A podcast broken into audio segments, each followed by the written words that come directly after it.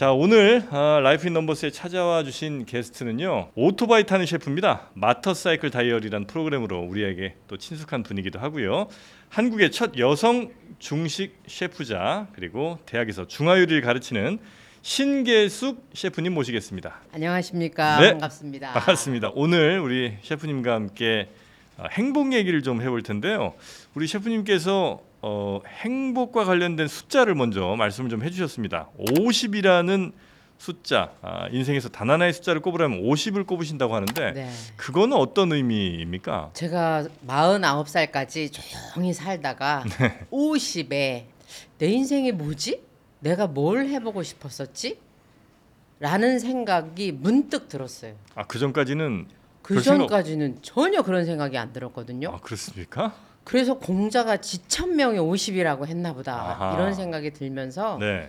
제가 하고 싶었던 거를 한 개씩 해보기 시작을 했죠. 음, 치열한 삶도 끝났고 아. 남은 삶에 대한 생각도 좀 진지하게 해보기 때문에 네네. 50에 그런 생각이 들지 않았나 싶어요. 아, 그러면 지금 현재 어, 하시는 일이 이른바 그 셰프 일 하시고 네, 그리고 교수님도 계속 하시는 거예요? 조리학과 교수 하고 있죠. 하고 계시고 네. 그 다음에 방송 컨텐츠 같은 것도 오토바이 계속 타고 있고. 아, 오토바이 타시면서 마터사이클 다이어리인가요? 네. 네, 그건 뭐 어떤 겁니까?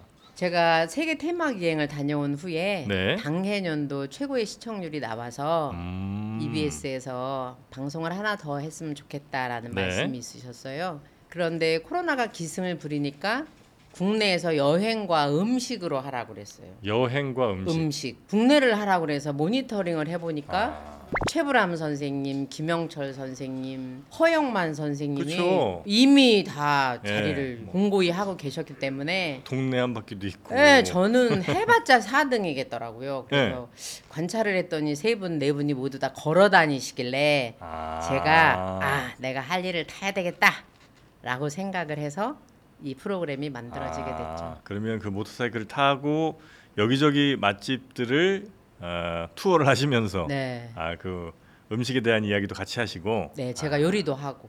요리도 하시고 네. 아 그렇습니까? 네. 50을 기점으로 굉장히 인생이 많이 바뀌었다고 말씀해 주셨는데 네. 하셨던 도전들 가운데 가장 아 잘했다 혹은 뭐 아 이거 진짜 보람 있다라고 생각되신 네. 도전은 어떤 도전입니까? 처음에는 기타를 도전했었는데 기타, 네. 기타는 50 넘어서 할 악기는 아니더라고요.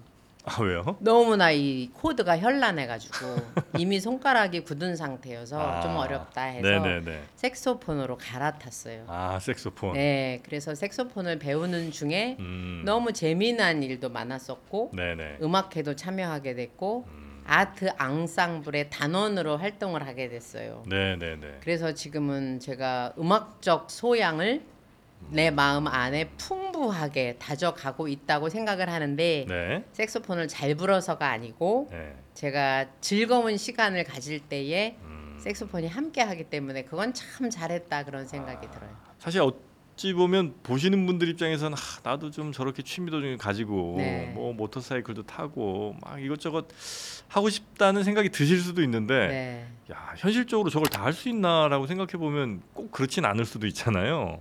아니면 그것도 하기 나름인가요? 가능하죠. 가능해요. 네. 저도 49살까지는 네. 안 하려고 하는 핑계를 찾느라고 세 사람 이상한테 늘 물어봤어요.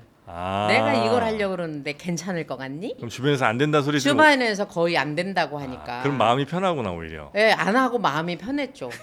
그래서 이거는 아니다 싶어서 네, 제가 삼 원칙을 정했어요. 어떤 거죠? 일 궁뎅이 든다. 아, 이. 무조건 한다. 나간다. 네. 삼 한다. 아. 그래서 삼 원칙이에요. 삼원칙이라고 해봐요. 어쨌든 그냥 한다는 거군요. 네. 한다예요. 예. 저스트 두이 나이키군요. 네. 아 생각나면 그냥 한다. 네, 우리가 어떤 일에 봉착이 됐을 때 네. 하느냐 마느냐 할때 음, 한다. 어떻게 확실히 내가 50 전까지는 그렇지 않은 삶을 살다가 이렇게 좀 바뀐 삶을 사니까 만족도라든지 이런 것들은 확실히 좋아집니까? 아, 이게 어떻게 된 일이지? 어리둥절하죠. 아 스스로 생각하실 네, 때. 네, 어.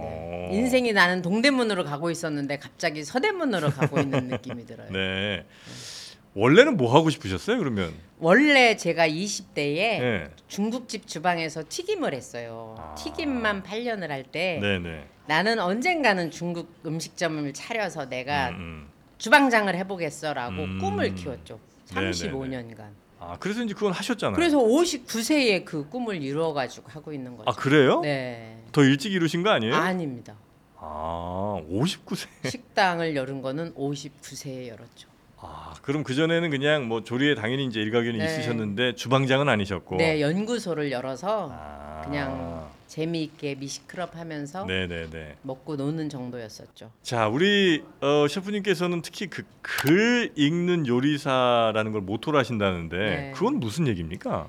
저의 선생님께서는 네. 화교셨어요. 네. 제가 생각할 때는 저는 내 스승을 뛰어넘을 수 없다라는 생각을 하게 됐어요. 그분 타고나길 네. 중국 요리를 위해서 타고, 그렇죠. 타고나셨으니까. 그래서 저는 글을 읽으면서 공부를 하면서 가는 요리사가 돼야 되겠다 생각을 하고 음. 청나라 때의 수원 식단이라는 고 조리서를 번역을 하고 그 번역된 아. 책을 가지고 함께 미식 스터디를 진행하게 됐어요. 음. 오시는 분들은 한 달에 한 번씩 오시는데요. 네. 제가 이제 학교에 가야 되니까 주말밖에 시간이 없는데 주말이 풀로 꽉 차게 된 거예요. 아. 제가 존경하는 양희은 선생님께서도 기다리시다가 네.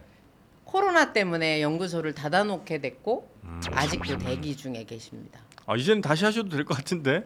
그런데 또 이제 식당을 차렸다가 아. 보니까 너무 바빠가지고 식당에서 만나시면 되겠네요. 네. 아, 그래서 아, 중국의 그 요리 관련 서적 같은 것들을 계속해서 공부를 하시면서 네. 아, 연구를 또 하셨군요. 그래서 네. 거기서 나온 요리들을 가지고 네. 식당을 차리게 된 거죠. 음. 그래서 뭐 맹자의 그 진심장 구절이라는 게 있습니까? 네. 그게 어떤 내용이죠? 맹자의 일곱 편명 가운데에 네네. 진심장이라고 있는데 네. 진기심자는 지기성하고 지기성자는 지천이라는 구절이 있더라고요. 그 진심을 다해서 그 일에 업에 종사하다 보면 그것에 대한 성질을 스스로 깨닫게 되고 네, 네, 네. 그거에 대한 성질을 깨닫게 되는 순간 그 사람은 하늘을 이해하는 사람이 된다라는 구절인데 음. 새벽부터 저녁 11시까지 진심을 다해서 제가 하는 요리 음. 또 저희를 찾아오시는 손님들에게 최선을 다하다 보니까 네. 에너지가 많이 부족한 경우가 생기더라고요. 아. 그런데 그 구절이 마음에 와서 콕 박히게 됐어요. 네. 그러니까 내가 어떤 일을 하든 간에 네. 그 일에 정말 진심을 다해서 오랫동안 하다 보면 예. 그 업에 대한 아, 통달을 하게 되고 네. 그리고 나서 하늘을 알게 되는 거군요. 네. 와, 좀 멋진 말이네요. 그렇더라고요. 지금 이제 하늘을 아시게 된 걸까요? 노력하고 있는 중입니다. 아, 계속해서 진행 중입니다. 예. 네. 첫 번째 행복의 비결은 어쩌면 어, 무조건 도전하는 그 자세신 네. 것 같고 두 번째 행복의 비결로 주체적으로 살란 말씀을 좀 적어 주셨던데 이거는 네. 어떤 의미입니까? 우리가 어렸을 때부터 네. 내가 주인이 되는 것에 대한 교육을 받아본 적이 없는 것 같아요. 그렇죠. 그래서 항상 누구 말을 잘 들어라, 누구 말을 잘 음. 들어라라고 배우고 왔어요. 음, 음. 그러니까 우리가 어떠한 일을 행할 때, 삶을 네. 살아갈 때에 내가 내 마음의 주체가 되면 자주적으로 음. 살아갈 수 있는데 다른 사람이 내 마음 안에, 마음 안에 더 크게 차지하고 있으면 음. 내가 주체적으로 되지 않고 다른 사람에 의해서 휘둘리게 되니까 뭐. 다른 사람의 삶을 살게 되는 것 같아요. 음. 그래서 첫 번째는 네. 내 마음 안에 주인이 내가 되는 게 제일 중요한 일 같아요. 음. 그래서 기쁜 일도 내가 기뻐야지 남들이 나를 보고 어머 너 기쁘니? 음. 너 보니까 내가 굉장히 더 기쁘다라는 생각을 할 수 있게 되는 거죠. 그럼 이제 주체적으로 일단 살아야 된다. 네. 근데 주체적으로 산다는 게 결국은 내 행동에 내가 책임을 져야 되잖아요. 네. 아, 그럼 조금 힘들고 뭐 부담되고 무섭고 두렵고 하더라도 네. 일단은 내가 주체가 돼서 내가 선택을 하고 네. 그 선택에 대한 책임도 내가 갖는 네. 아, 그런 생각이 들 때가 살다 보면 한 번쯤은 누구나 오게 되는군요. 어, 이미 왔었을 수도 있는데 몰랐을 수도 있을 것 같은데요. 어느 순간에 한 번의 결정이 어렵지 한 번 결정하고 나면은 네. 그 다음부터는 자연스럽게 내가 주인이 되는 삶을 살게 되는 거죠. 아, 너무 큰 결정을 막 그렇게 시작하지 말고 좀 작은 결정부터 시작하는 게 도움이 좀 되겠네요. 제 생각은 네. 저녁에 산책을 갈까 말까 할 때에 대부분 안 가는 걸로 선택을 하거든요. 아. 그런 때에 가벼운 산책이라도 나 혼자 한번 걸어보는 음. 결정을 하는 거가 그 시작일 것 같아요. 아, 그 정말 작은 것인데 네. 아, 그렇게 작은 것부터 하면 점점 용기가 생기고 습관이 되고 습관이 들고 네. 아, 그거야말로 내가 선택하고 내가 주체적으로 사는 습관의 시작인 거군요. 네, 그렇게 네. 아, 나갈까 말까 TV 조금 더 볼까 요 고민할 때 네. 바로 궁뎅이를 들고 나가서 걷는다. 아, 알겠습니다. 야, 그러면 하루에 저 우리 셰프님은 밖에 계신 시간이 얼마나 돼요? 집에서 있는 시간이 5시간 정도 되니까요. 19시간 밖에 있는 것 같아요. 거의 잠만 주무시고 나가시는 거예요? 네. 와. 달팽이 같아요.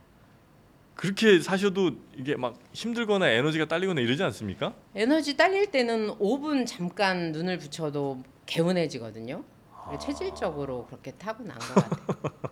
근데 어쩌면 또 그렇게 계속 아주 적극적으로 또 어, 어, 여러 선택들을 또 책임지면서 하시다 보면 더 내 몸도 건강해지거나 그럴 수 있겠네요. 그게 네. 이제 습관이 돼서 음, 그렇게 안 하면 오히려 이상해지는 몸이 근질근질하고. 네네. 예. 그런 상태가 됐죠. 자 그리고 또 다른 행복의 비결도 한번 살펴보겠습니다. 다른 사람의 행복에도 관심을 가지라는 건 어떤 의미일까요? 저는 이제 음식점을 하고 있으니까 네.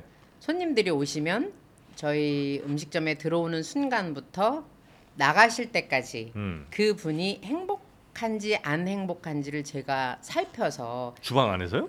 네 어떻게? 오픈 주방을 해놨어요. 아, 여러분이 오시는 거 가시는 거 제가 한눈에 다 볼 수가 있어요. 표정도 다 보고 다 드셨는지도 보고 만족하셨는지도 아. 보고 하는데 네. 원래 타인의 행복을 되게 중시 여기는데 음. 저는 사실은 제 행복이 더 중요한 거예요. 제가 만들면서 어 너무너무 맛있게 잘 된 것 같다라고 기쁨을 느낀 다음에 네. 이 음식이 손님한테 전달이 됐을 때 손님도 음. 기뻐하실 때에 저의 진정한 행복이 느껴지는 거죠. 아 다른 사람의 행복이라는 게 물론 이제 그 행복 자체도 중요한 네. 거지만 그게 결국은 또 내 행복이 되는 거군요. 그렇죠. 어떻게 오시는 분들이 대체로 표정들이 밝습니까 어떻습니까? 오시는 분들은 이제 특수 목적을 가지고 저를 보러 오시는 분들이 많으세요. 알겠습니다. 네. 주로 저 우리 식당에 자신 있게 내놓는 어떤 메뉴가 제일 아, 좀 시그니처라고 할 수 있습니까? 동파육을 제일 많이 동파육. 찾으시고요. 아. 그다음에 팔보 오리를 두 번째로 많이 찾으시면 팔보 오리. 오리. 아. 오리를 발굴을 해서 네. 뼈를 빼낸 자리에 찹쌀을 불렸다가 쪄서 8시간 말려서 2시간을 찐 다음에 색깔을 내서 올려드리는 거라 8시간을 말려요? 네 선풍기에다가 말려서 나중에 색깔이 예쁘게 나오게 만들어야 됩니다. 그래서 아. 1박 2일 정도 걸립니다. 야. 그렇게 정성 많이 들어간 네. 오리면 되게 비쌀 것 같은데.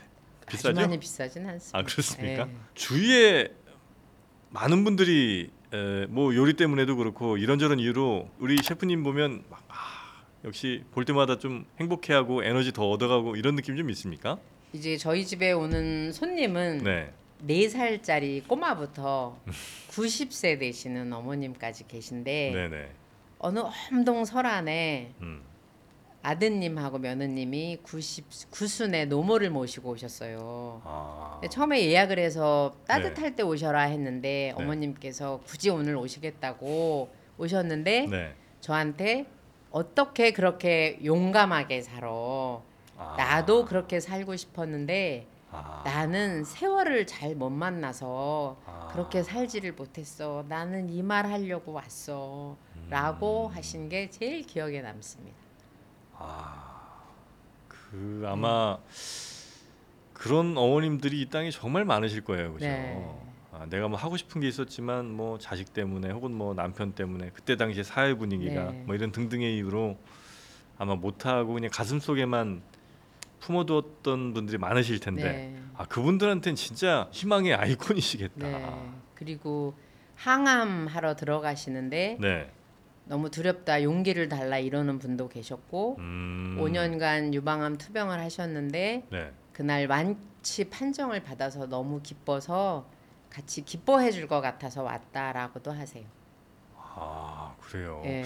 와, 그런 식당이면 진짜 그냥 어, 사람들이 배고파서 배를 채워주는 그냥 맛만 있는 그런 음식 식당의 수준은 아닌 거네요. 제가 생각해도 그런 식당은 아닌 것 같아요. 왜냐하면 네. 일단 예약 전화를 주시면 제가 네. 다 전화를 드려서 전화를 다시 드리세요? 네, 네. 모든 분께 다 전화를 드려서 이 음식을 누가 왜 무슨 목적으로 드십니까를 꼭 여쭙죠.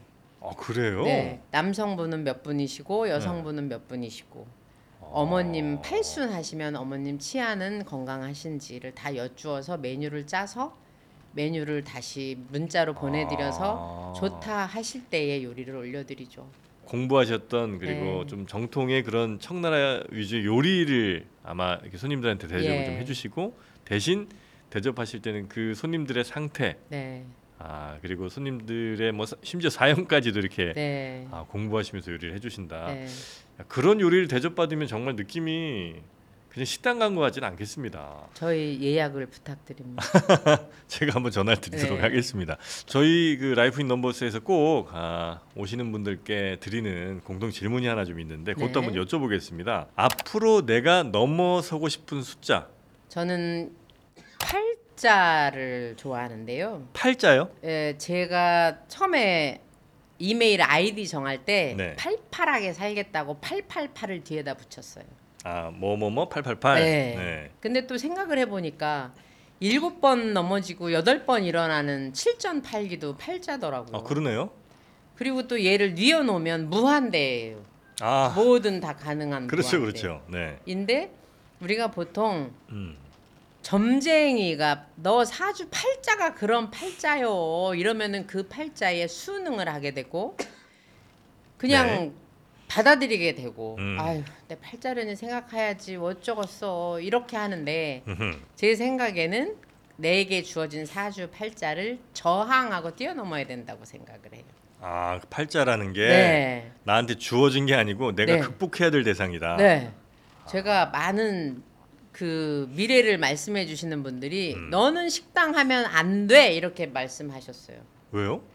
너는 선생을 해야지 식당을 하면 안 돼. 아, 그런데 한 2년 해보니까 왜 그분이 저에게 음. 식당을 하지 말라고 그랬는지 이해가 돼요. 뭔데요? 너무나 많은 변수들이 있는데 제가 선생만 하던 경험을 가지고 하려니까 사실 많이 힘들죠.